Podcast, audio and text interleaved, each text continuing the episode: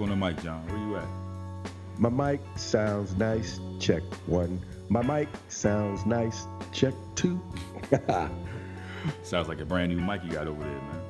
uh, well, you know, there's this mythological creature that travels the, uh, you know, the the uh, polars, and he's called the Yeti.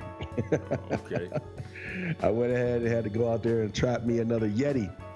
Yeah, those are the best mics for podcasts, man. I think there's no better way to break that new mic in than by talking about what it is we're gonna talk about today, and that's and that's Dilla, J Dilla, JD, you know, Mr. Fire. Yancey. However it is you want to reference one of the greatest, if not the greatest, uh, producer I think of our generation. Now, if you notice, if you notice, I refrained from calling him a hip hop producer because not because he didn't produce hip hop music, but I think I think what he contributed to the culture, what he contributed to music in general, was a, was so much bigger, so much broader than you know the label hip hop music. You know what I mean? I think he he transformed, you know, how it is, you know, we listen to music. He pushed it forward. He pushed the needle, as you as you like to say all the time, man. He, you know, he he transcends genre. There we go. That's that's that's that's what he meant to me. You know what I mean? Um, you know, I don't want to focus on his death. I think you know we've done too many shows about that. You know, you go to you go to any any hip hop podcast, you go to any any conversation about Dilla. You know, it it, it inevitably focuses on his death and how he was taken too soon. And we also did a show on that already. You know what I'm saying? I think you know the, the best way to to honor this man is to talk about his contributions. What you think? You know, I agree, 150%. I mean, it was it, just let people know, you know, get a little peek behind the curtain. Um, when Scott and I talk, we talk a, way more offline than what we do on the mics. I believe you mentioned that Scott a few weeks back. But with that being said, you know, right after we did our episode last week with the untimely deaths, it was kind of like we were in each other's heads. We were like, we need to do something uplifting. We need to do something powerful. No doubt. And we both were like, Dilla. No doubt. Because who has touched across gen- genres? Who has who has touched all the biggest acts in hip hop for the most part, other than Dilla? Everybody samples him. Everyone samples him. I want to tell you right now, whenever I'm whenever I'm in a bad mood, or whenever I'm having a bad day, I just drop uh, J Dilla's donuts, and everything gets right with the world in about four and a half to five minutes. You know what? That's such a that's such a powerful statement right there. Do you know the story behind behind donuts? I don't, Scott. So, you know, again, I, I said I wasn't going to talk about his death, but I think I think you know the best way to start this conversation is to is to is to preface donuts with that. You know, he was very ill. You know, he's on his you know on his you know he's very ill, very sick. You know, he, it was I think it was known that he wasn't going to survive. You know. Um, but one thing that you couldn't take away from Dilla was his music. You know what I mean? So he's in his hospital bed, laid up, you know, fighting, you know, fighting his illness. And he had his 303, right? And he had his records and he had his turntable. And he sat there and he cut up those albums and he made donuts while laying in his in his in his in his hospital bed. And that album was released literally, you know, days, you know, after I'm sorry, days before he days after he passed away. That was his last album, right? And so Stones Throw released that album days after he passed away. And um, like I said, he made that, you know, laying in his hospital bed. I think that speaks to number one, his his work ethic, right? But number two, you know, the love that he brought to the culture, man. The love that he brought to this thing of ours, man. One of the biggest things I like about Dilla, man, is how you can never, or for me, maybe different for you, but for me, I can never just pick up and listen to a track and be like, oh, that's a Dilla beat. You understand what I'm saying? Yeah. Because he's so eclectic. He doesn't, I mean, I'm sure he has a quintessential sound that maybe a person like yourself mm-hmm. and or other producers may be able to pick out. But for me, like you know, like you know, people talk about oh this this dude is crazy with the drums. And I know Dilla was a big drum head. You know what I mean? He loves the drums. He, you know, Detroit, Michigan. So, you know, that Motown sound always came through. But from the aspect of that one little signature thing that a lot of producers try to hide in all their tracks as their signature, I don't think Dilla had a signature. So you can listen to a track and then look at the liner notes and be like, damn, that was Dilla.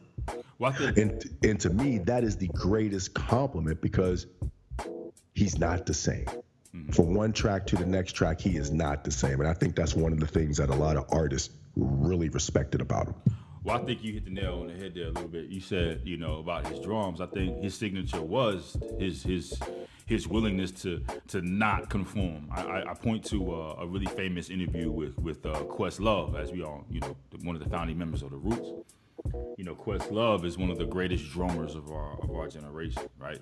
And so Questlove recalled very vividly being in the studio with Dilla, you know, listening to to him program drums into his MPC and watching Dilla break all the rules that had been taught to Questlove about how to how to drum. You know, his kicks were off off the grid. You know, his snares didn't fall on two and four.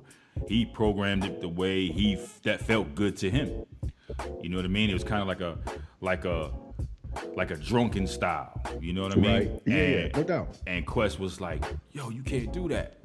You can't do that." You know what I mean? But he was kind of at odds with himself because here, here we have this this this classically trained drummer, and the framework that he was taught all came crumbling down. And the reason why is because he was taught to do the drums like this. Right, right. Process, process, Right, the process. right. The kick goes on the one, the snare goes on the two. Right. Right. The hats fall in between. And here is Dilla, and he's programming the drums any way the hell he wants to. And it still felt good. And that's the number one rule of music, right? It has to feel good. You know True. what I mean? So here's Dilla breaking all these rules about about how drums fall and how the framework is defined, and it still felt good. And Questlove said, and I remember this vividly, he said it changed the way I looked at music. Right? And you know, the rest is history as you know, as the most cliche as the most cliche thing is to say. You know what I Right. mean? Let me ask you a quick question, though, Scott. Yeah. Or let me, yeah, let me ask you a quick question. All right. So you know, when you and I talk about doing something, what's the first thing we start doing? We start researching, right? Yeah. So of course, when I started, and I mean, we don't have to research Dilla that much. I mean, we we know it. We know who he is. We know his tracks. Yep. But it's just always good to go back and refresh that knowledge. Like, okay, just to get all the I's dotted and the T's crossed. Guess who is intrinsically linked to Dilla? There's a few, man, but my one of my favorite producers of all time, Madlib, just dropped a record with uh, Freddie Gibbs, that bandana, Mm-hmm. Right, which is right. crazy, right? So, but I go back even further. I go back even further, and he's a a, a, a well-known producer in the underground community. His name is Jun Seba. We know him as Nujabes. He's a producer from from Japan. Stop. Just stop. Just stop. What? Just stop. What happened? Just stop. How did you get that right? How did you know exactly who I was talking about? John, this, is what I do. How did you know that it was exactly who I was talking about? And all right, okay, okay, all Now- right. You, you got that answer right. Let me see if you get the second part of the question correct. Okay. Did you know that on the day that Nujabi, sorry, Nujabes uh-huh. passed away, Yeah. that there was a 7.3 earthquake that struck off the coast of Japan? Yeah. Yeah, I heard that. How did you know that too? I'll give you even more information. Did you know they have the same birthday, February 7th, 1974? They're born on the same day. Nujabes and Dilla. So See, they're linked. See, They're linked. intrinsically linked. Yeah. Intrinsically. I remember looking up Dilla like a year or so ago, right? And it happened to be right around his birthday because I was going to, you know, put some stuff up on the page, whatever. Right. And every time I looked at an article on Google, an article below it was Nujabes. You know what I mean? I go on YouTube, pull up, you know, something I wanted to hear, or a video, or a uh, interview, or something. Nujabes, New Jabez pops up, and I'm sitting there, and I just remember thinking about it, and I was just like, man, anytime you type in Dilla, Nujabes pops up, same birthday, incredibly talented producers, mm-hmm. untimely demises, right. but their music is just far and beyond anything that we've yet to hear. Well, I think I think it was the soul that they came from, right? It was the the depths of their souls that they came from came out in their music, right? And it just felt so good, right? The music that they were able to produce, it just felt good. Like if you look back at that at that first Slum Village album, that Fantastic Voyage. Ooh, that's a that's a banger. The volume one, the rare one, right? The rare one, yeah, volume yeah, one. Yeah. I mean that the album. Everybody talks about now, but nobody had back then. Nobody had it. It was very hard to find. Still is, right? But that album literally, you know, birthed the neo soul movement, right? So, I mean, so many artists were born from that collection of music. I'm talking D'Angelo, Badu, you know, Common, you know, just that whole vibe. It came from, you know, that first Slum Village album. You know what I mean? And that's and that's Dilla. And then seeing him, you know, the contributions that he's made. I mean, that that last Tribe album, well, the second to last Tribe album, the Love Movement, the Ummah, you know, that was that was Dilla's imprint was all over that. Some of the seminal De La Soul tracks, you know, Stakes is High. Oh man, love you know Stakes I mean? is hot. That was love Dilla. Stakes is right. Man. The Pharcyde joint running. I mean,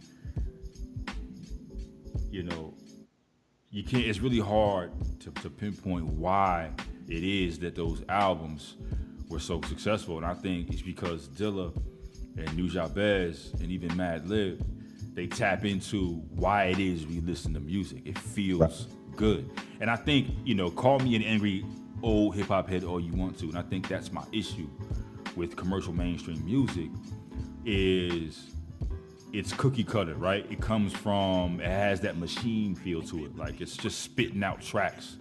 They're all following the same formula. I think these producers nowadays I'm speaking, you know, specifically commercial mainstream music.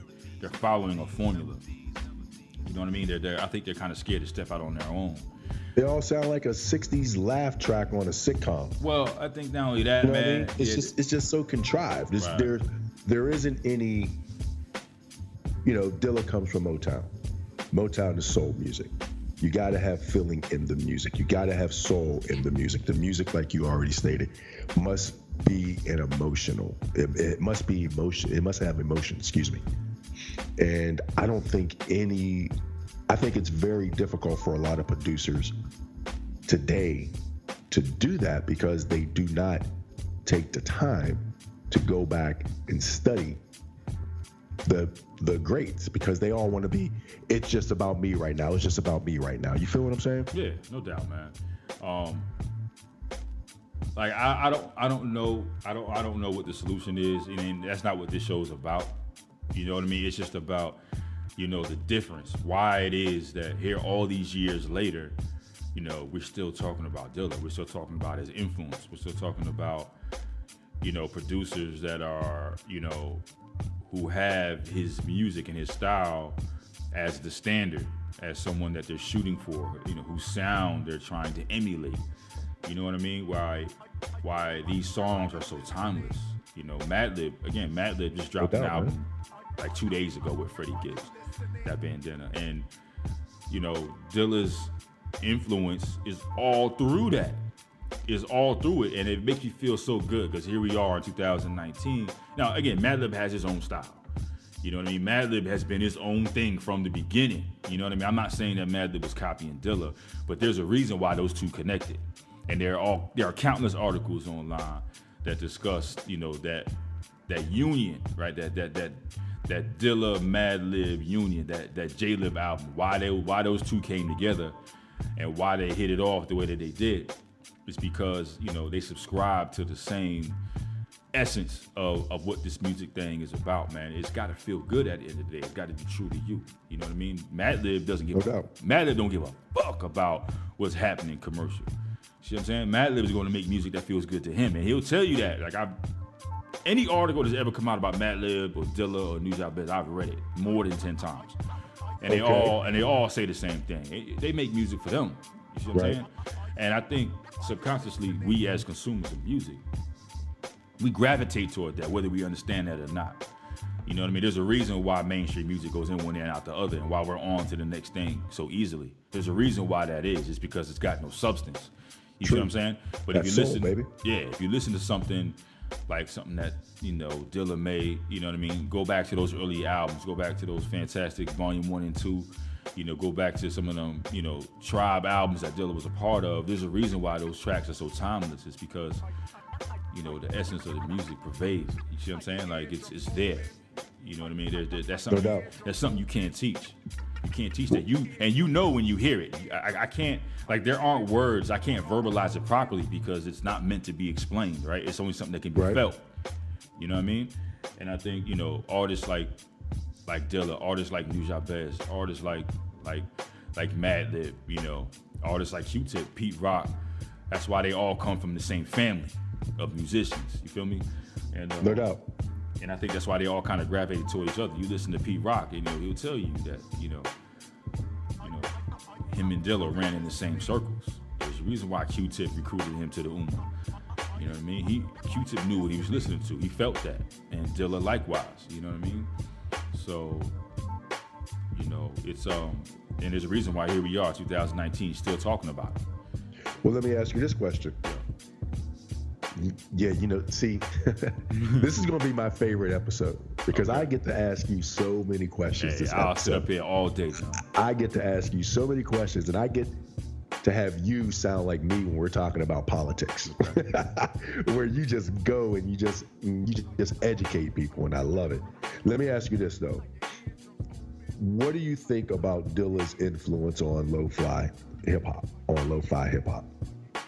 Well, to be honest and to be accurate, lo-fi music is is always been around, right? It is always it's always been a thing, Right. You, you know what I mean? And I think you know the allure to lo-fi is there's a there's an authenticity to it, right? It's it's Well, take two seconds for those who don't know and explain lo-fi hip hop. Just take right. two seconds. All right, so when when you talk about lo-fi music or low fidelity music, it's it's it's you're using sample sources that that aren't refined, right? So for example, if I sample from a tape deck, like an old tape deck, you're gonna hear the noise, the hum, the pop, the right? The pop, the crackle of the vinyl, or or the hum of my tape machine, and that's and that's something that I want on the, you know, because it preserves the authenticity of the sample source, right? It there's, you know, there's there's there's a genuineness about where I'm getting that music from, right? So, for example, if I'm sampling like a like a like a John Coltrane,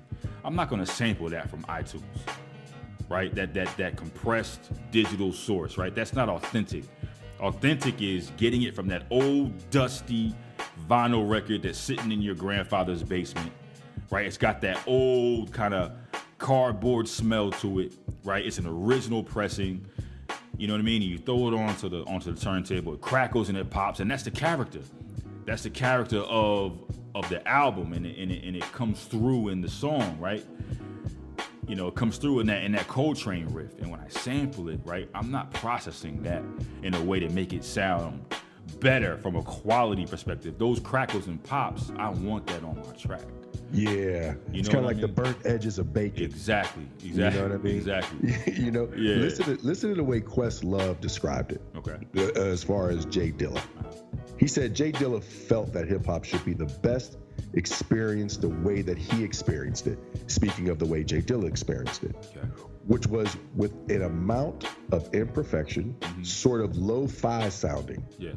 the same thing you just described. Which is why I love asking you questions about this type of stuff. Yes, and that's what appeals to me. Like when I hear a track that's refined, like you know, there's no there's no character to it. Like I, I can't hear it. You know what I mean? I, I can obviously hear it. I got ears. I'm not deaf. What I mean is, I don't hear the soul. I don't hear the Right. I don't hear the the emotion of of the saxophonist, right? I don't hear I don't hear that I don't hear the keyboardist, you know, coming off a night of drinking and he's got a hangover.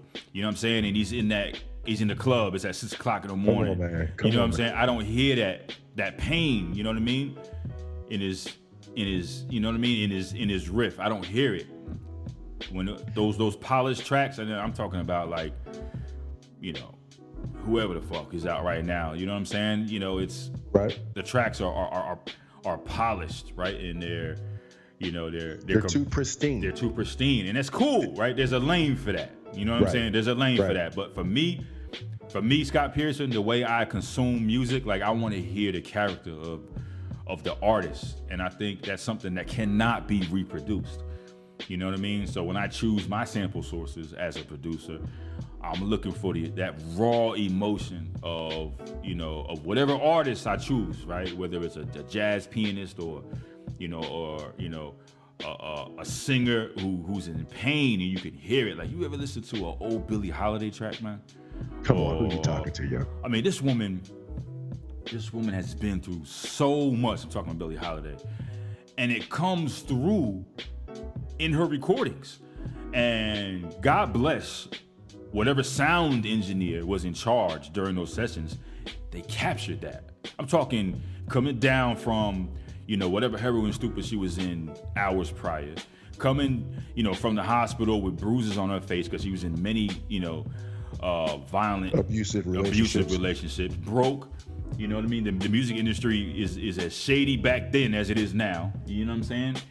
Um, but the pain it came through in those recordings and it was preserved right? It was you know it wasn't processed you know to make it sound better and cleaner. They kept that pain in those old billie holiday tracks and that's why we love billie holiday. Because and if I, and if I may drop a shameless plug in three two one this is why i love your collinsville album so much. Because of everything you just said and because of the fact that you look at it the same way that Questlove describes the way J Dilla looked at it with respect to the authenticity, to the soul of the music. And this and that's one of the major things that we've always talked about on the podcast, which is respect to the fact that we love the artist who is authentic. Yeah. Give me that authentic artist. Yeah. And I get I get emotional about it, like maybe overly so. Like when I hear when I hear because you know, like I love hip hop, John. Love it. Like this, it's not more. Oh, I love that. No, no, I love it. I grew up in it. You know what I'm saying? Like that's all I know. You know what I mean? Good or bad. You know what I'm saying? That's all I know. The way I dress, the way I talk, the way I interact with people. You know what I mean? It comes from that, and we we know each other. Like every you know people that that participate in this culture, people that you know that subscribe to this way of thinking, we know each other, and there's there's, there's that all too customary head nod. You know what I mean? You know what I'm talking about, right? And so when I hear something that doesn't align with those values, it doesn't align within that framework, I it, it sticks out. It sticks out like literally, and I, I mean this in the most respectful way possible. It sticks out like a pile of dog shit on the sidewalk. You know what I'm saying? Like I know that a pile of dog shit is not supposed to be there and I know that it needs to be cleaned up at some point. You know what I mean? And so when I listen right. to something that doesn't align within the values that I'm talking about, like I can't hear it. You know what I mean? But when I put on like a Nujabes, when I put on like a Dilla, when I put on a Madlib, when I throw on like Tribe or or you know or Pete Rock or something like a Premier, I hear it. You know what I mean? There's there's a soul, there's a there's a swing, there's a you know the that vibe that touches my soul is there. So therefore i hear it. You know what i mean? And so again i'm not being judgmental. I'm not trying to say that what these what, nah, what's, what's happening you don't now, sound judgmental. Yeah, you don't sound judgmental. that's not my intent. My intent is to show you where i'm coming from with it you know what i mean? And so you know and I, and I have to believe that you know once anyone black white chinese because Nujabes was Japanese. You know what I'm saying? Right. He, he he knew he knew soul, he knew authenticity when when he heard it. And I got proof because I've got volumes of Nujabes tracks on my laptop. You know what I'm saying? Where I hear soul. I hear the inner workings of someone's soul in those in those albums. The same way when I hear Dilla. You know what I'm saying? And those two were from opposite sides of the earth. You know what I mean? So it's not a it's not a it's not a black white thing. It's it's a it's literally a soul thing. And it's true in any type of genre of music. You know what I mean? True and that. I, and I think, you know, that was the that was the attraction to Dilla. And that's why we celebrate him today and every day in hip hop because his influence was that impactful. You know what I mean? And um, it's still here. Thank God it's still here. You know. Well, when you're getting praise well after you have passed on, and the praise just continues to get better, mm-hmm. and it's not getting. And let me say this properly: the continued groundswell of praise isn't coming from just fans; it's coming from other artists. You know what I mean? I look at Karriem Riggins. You know what I mean? Oh yeah. Jazz drummer, you know, people you may or may not know him, mm-hmm. but you know, very accomplished jazz drummer. Check him out. Completely dope, right? Mm-hmm. I know him because my cousin, who's a jazz, who's a drummer by the name of Chucky Fields, he travels a lot, um, professional. I mean, I am not going to get into his resume, but long story short, he turned me on to Karriem Riggins, and Karriem Riggins has referred to J Dilla as the absolute best. Oh, no doubt. So when you flip it around and you're looking at, okay, Dilla's gone. Dilla ain't coming back. So what did he leave us? He left us all this music and all these interpretations of his music so people like you can become producers and and basically carry his style along the same way my family carries along the suffix at the end of our name. You know, it becomes that legacy. Yep. I remember I remember very distinctly the first time I heard his work. I didn't like I'd heard Dilla. I was I was young. I I, I heard Dilla. I I knew that he was a producer in hip hop. I knew that you know he was someone that was getting a lot of noise. And this is um I was listening to I was in college I think down at Hampton University, and um I heard Running by by uh by uh Pharcyde, and so the '90s was just hip hop overload, man the, the amount, the content, the amount of music that was released during that decade was unprecedented. You know what I mean? It was literally unfair to those I think that are just getting to know hip hop now. You know what I mean? I'm talking about in just like a five year period, we got Illmatic, Ready to Die, Wu Tang. I mean, Midnight Marauders. It was it was just unfair. You know what I'm saying? And um, I remember hearing Pharcyde. I remember hearing Running, and it, it made me stop. It made it literally made me stop because I was I had heard something that I was needing, and I didn't realize it at the time. I didn't realize as to why it made me stop. But that's now as I'm older and I'm thinking back on that experience, I, I needed to hear that song. I needed to hear, and it was, you know, Pharcyde was a dope crew it had nothing to do with their lyrics. It had nothing to do with, you know, their rapping style or their rapping skills. It had everything to do with, with Dilla's production. The way the drums were hitting, the way he flipped that sample, you know, that guitar. It made me stop. It made me literally check myself. Like I was, you know, and I had to hear it again and again and again. I must have played that song a hundred times in a row. And I couldn't explain to you why I liked it. I couldn't do it. Like if Scott, why are you playing that track? I'm tired of this.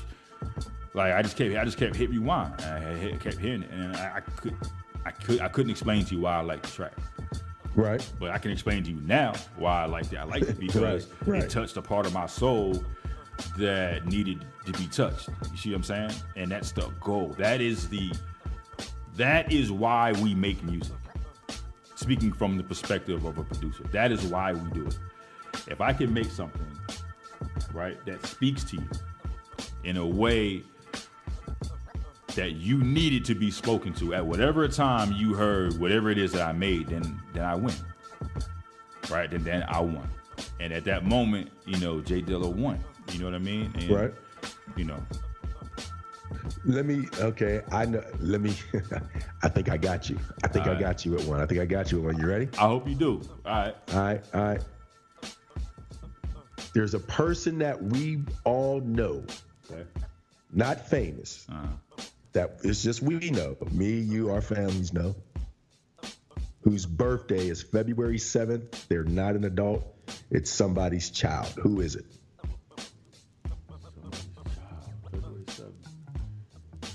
Uh, oh, I think I already got him at one. I think I think I got you at one. Uh, yeah, you got I me. I think I got you at one. Who, who All right, you ready? Yeah. You ready? Yeah. It's my son John. Oh wow! And you want to hear something crazy about him? What is it? He hates music with words. Wow. That's the way he describes it. All the music, I've been trying to get John into hip hop forever, right? Mm-hmm. And the first thing he will say about a track, as soon as he hears it, is about the beat. Yeah, no, I don't like that. Oh yeah, that beat's nice.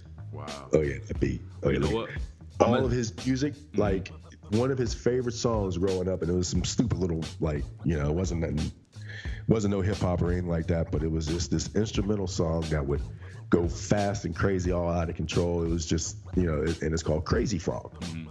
It's just some stupid little song, just some stupid little kid song, mm-hmm. but it has no words in it whatsoever.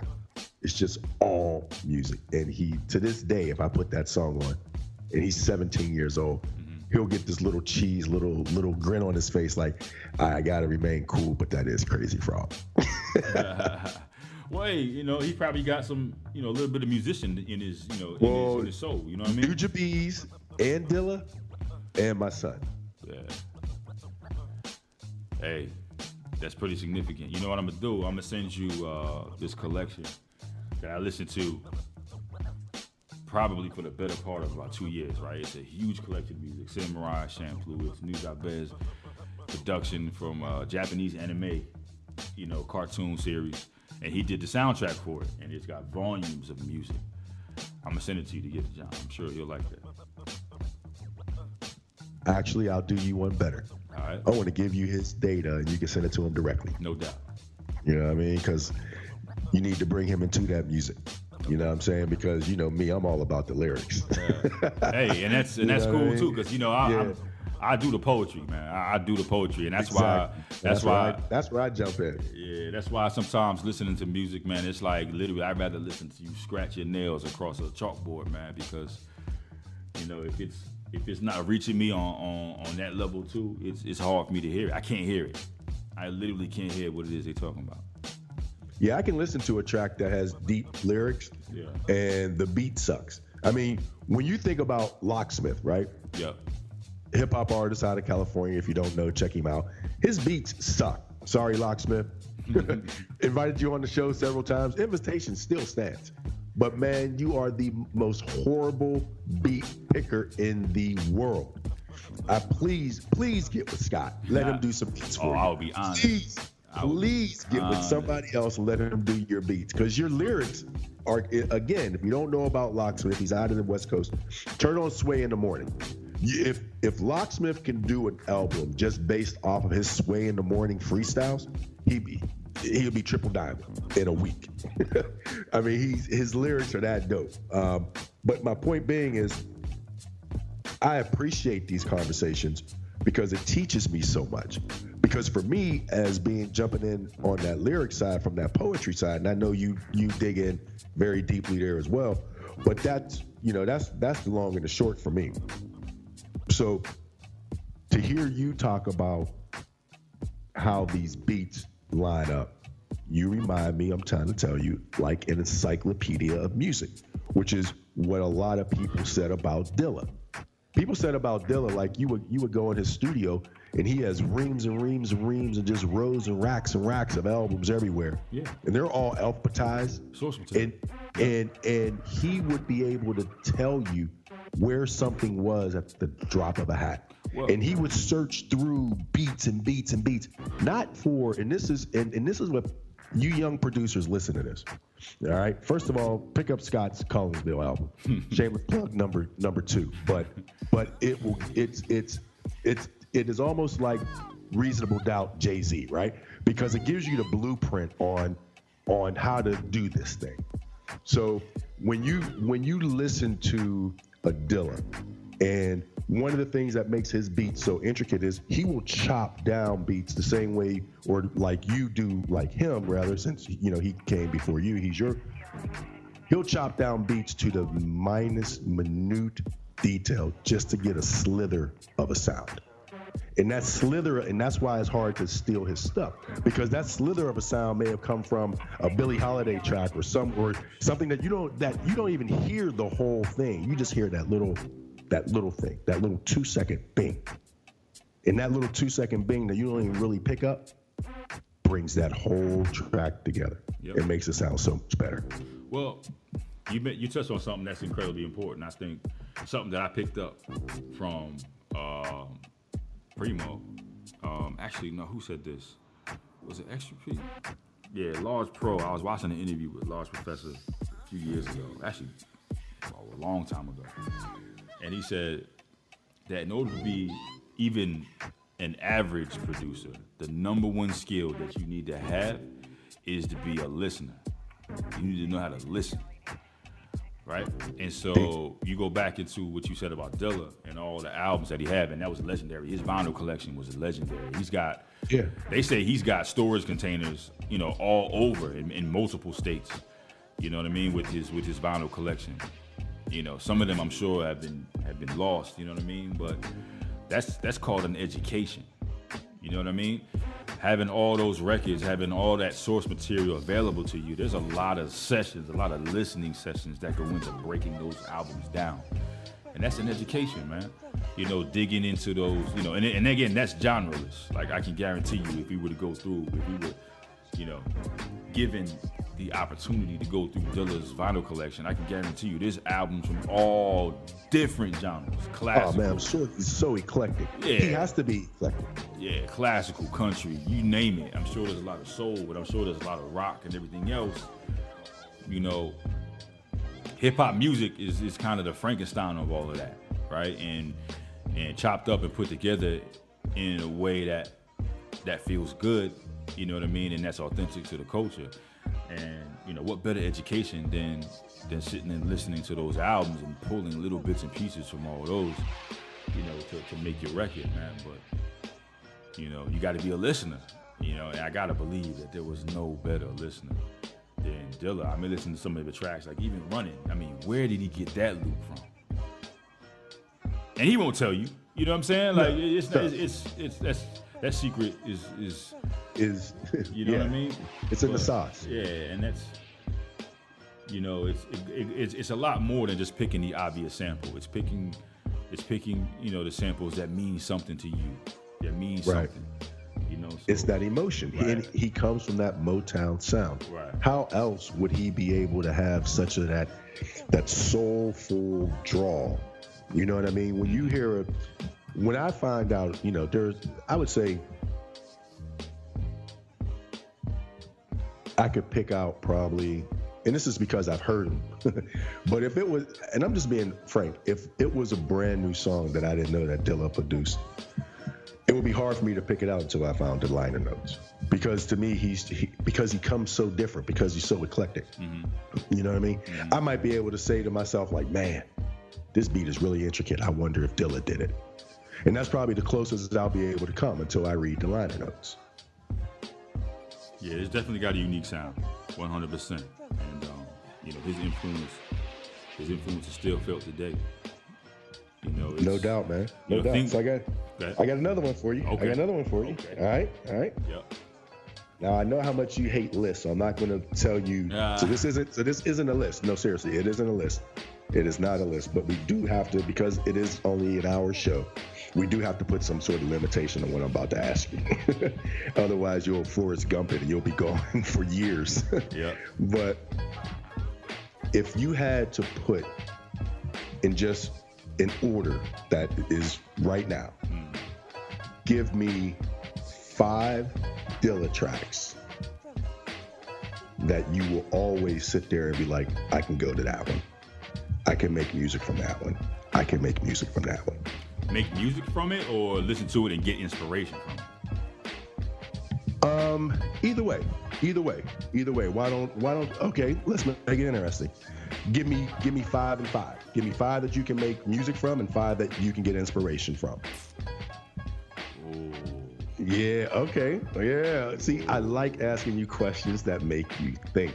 People don't know. People don't know how deep that brain is. I like it. I like it. I like it. Hmm. All right. Five tracks that are your muse. Five tracks that you're like, yeah, I'll use that. Well, I've already Yeah. said I've already said running. I think I say running is my favorite Dilla track. And again, it, it just it's just the way it makes me feel. You know, I can't really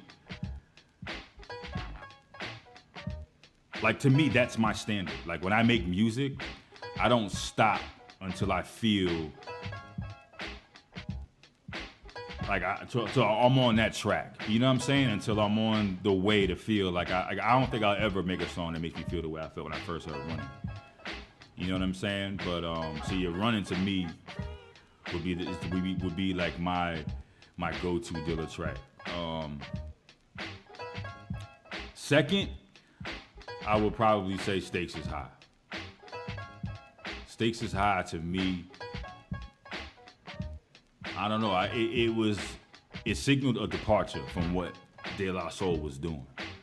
You see what I'm saying? Like I never looked at De La Soul as as a group that would be in your face, like punch you in the mouth, like, look, this is the state of hip hop. But if you go back and listen to Stakes is High, you know what I mean? And listen to the message that especially Posdnuos was bringing. I mean, they were angry.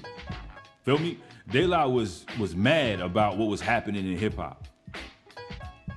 And that beat, that beat that Dilla came with to do that was was completely bananas. Was completely bananas. And um like I don't know, man. I just think that that for me, running in, in stakes is high kind of represent my go-to from from a Dilla perspective. Um there were some other tracks that he nice, came with. Nice. I like that breakdown. Especially um, like if you look at um, Beats and Rhymes, you know that that Tribe album, you know, that was not the most celebrated album, and a lot of people were angry at Tribe submission, and I loved it. I loved it. I loved it. I love that album to death. I think that they nailed it. Beats Rhymes and Life to me was one of my favorite Tribe albums, and I think the reason why people didn't like it because it was a departure from Q-Tip's production and kind of an introduction to the mainstream anyway of Dilla, right? So one of my favorite songs on that album is Jam. You know, I think it was it had like you know, it had this bounce to it and you know, I can't really again, I can't really verbalize what it is about that track that that attracted me to it, man, but it's got that Dilla signature to it. It's got that quirkiness to it. It's got kind of that off kilter, you know, strangeness about it that that attract me to Dilla type tracks. You know what I mean? So running stakes is high, jam, and then just throw on donuts and just start from the beginning and don't stop until you get to the end. Straight up.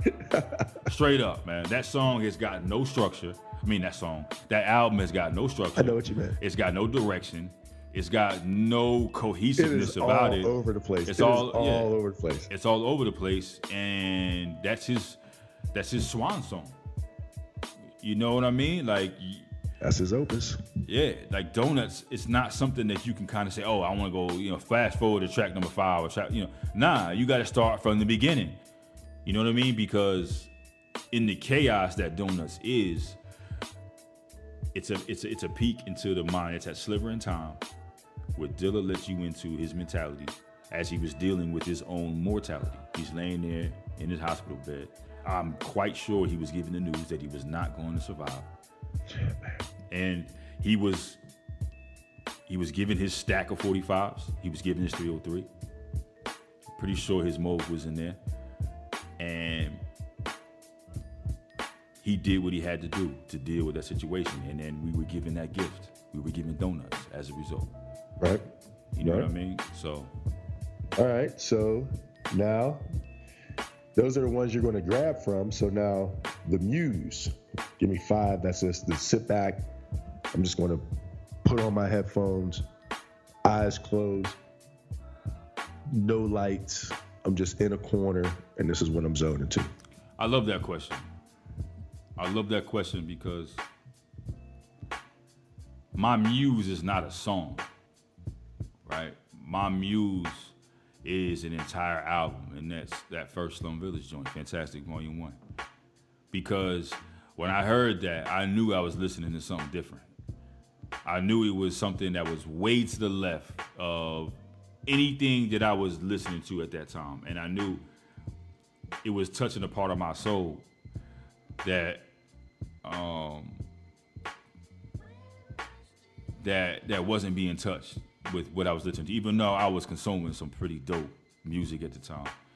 When I learned, when I heard that Slum Village joint, and it was something that nobody in my crew was listening to. Everything was pretty much mainstream with that. But when I heard that Fantastic Volume One, I knew that I was listening to something different. Right. And so it's another one that, you know, even though there are tracks that are my favorite, I start from the beginning. And I don't stop until I get to the end. You know what I mean? And I love kind of the backstory to that. I mean, Right. Dilla had them record their vocals to to a metronome. See what I'm saying? And then he went back and he made the beats later. So, you know, they didn't even have the the benefit of having music backing to their to their vocals. He did that Okay. after. He did that after the fact. I got you. But it was just that different. So that's anytime I need. So I know I'm rambling, man. But No, anytime, you're not. I, No, anytime, you're not. You're not rambling at all. This is. I'm thoroughly entertained by this because I enjoy you digging into your closet like this and bringing out all this knowledge. So, for those young producers that are out there, also just for regular hip hop heads like myself, mm-hmm. it helps me understand hip hop even that much more because there's so much more that goes into it than just you know sitting down writing out some dope lyrics. This is a whole process. No doubt. Anytime I need inspiration, man, I throw on that Fantastic Volume One and Volume Two. I was in uh, I was in Generation Records in the Village a couple years ago. This is on the campus of NYU. For those of you not familiar with New York City, in Greenwich Village, there's a there's a record shop called Generation Records. It's on Bleecker, and I believe it's Bleecker, Bleecker or Thompson, one of the two. But anyway, you walk in the record shop, and it looks like any record shop you've ever walked into. They got the DJ shit on the left, they got the jazz shit on the right, they got the pop records in the back. You know what I'm saying? They got whatever's moving at the moment is behind the desk, up on the wall. You know what I'm saying? But then they got this little sign next to the in the back that says more downstairs, and it looked like somebody got a black marker, and they wrote it on like a, some Xerox paper. Right, right. Here, put that over there. Yeah, there's more downstairs, and it's taped up on the wall, and it's kind of yellowing. Those couldn't be the most underrated words of all time. There's more downstairs, and you could easily walk past it and not realize that there's more downstairs. But go downstairs. If you go downstairs, you will get the best education of your life.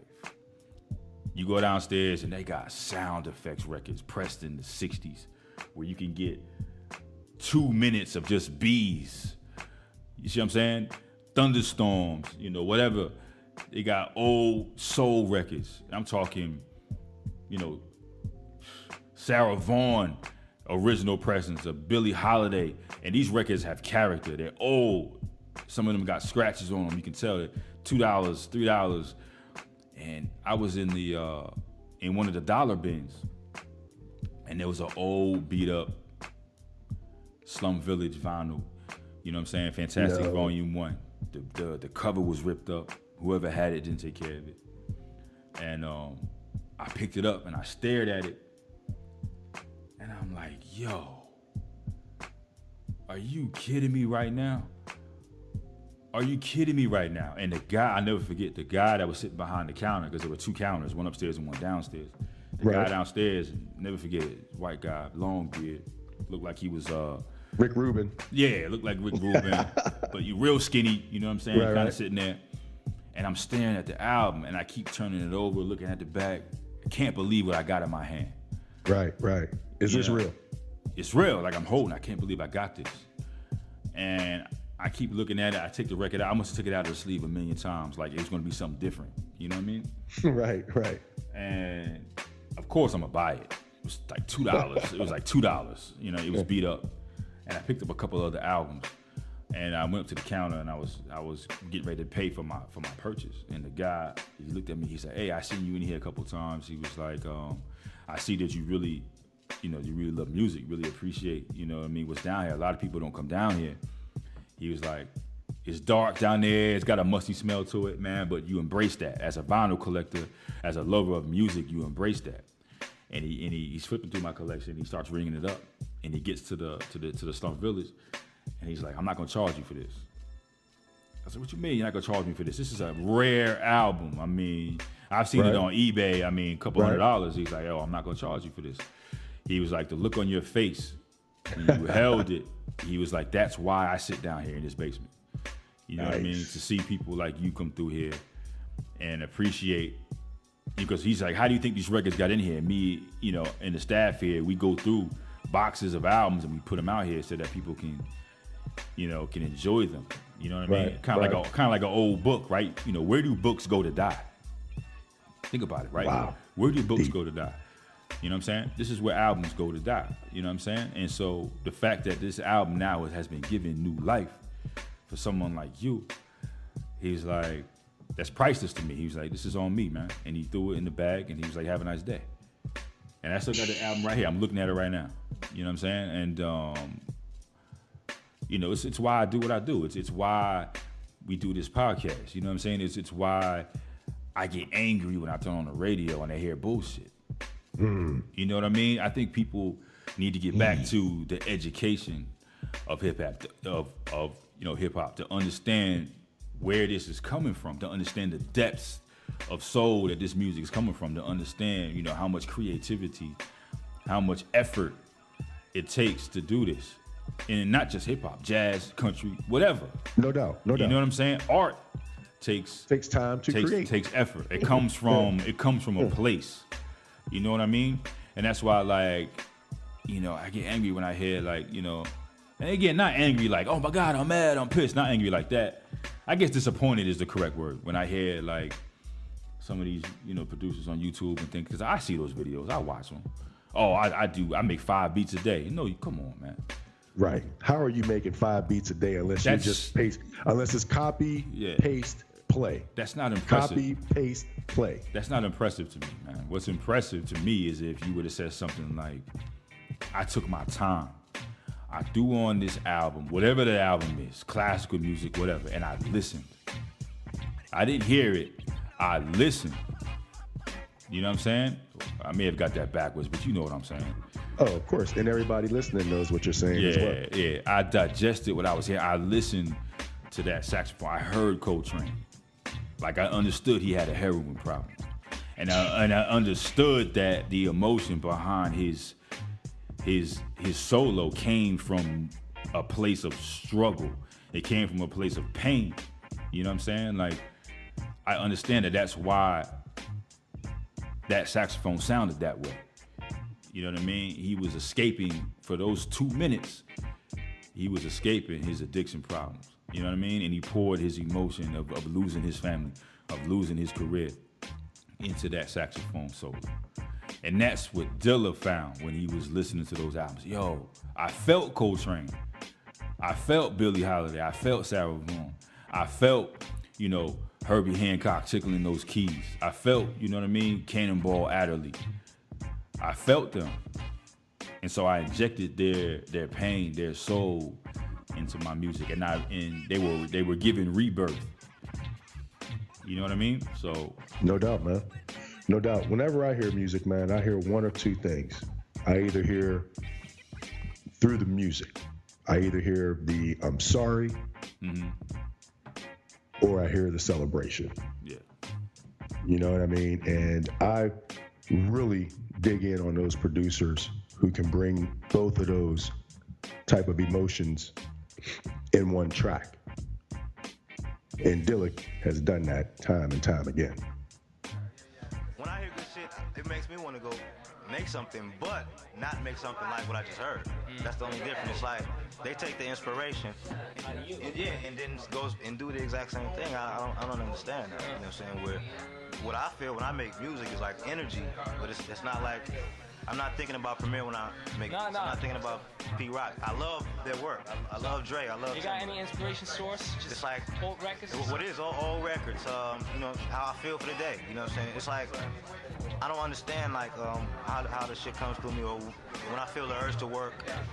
You know, it just happens. It's like like I said, it's a move. You know what I'm saying? Some days I wake up and I might not want to want to make anything, Yeah. but I'll get a phone call from Pete Rock.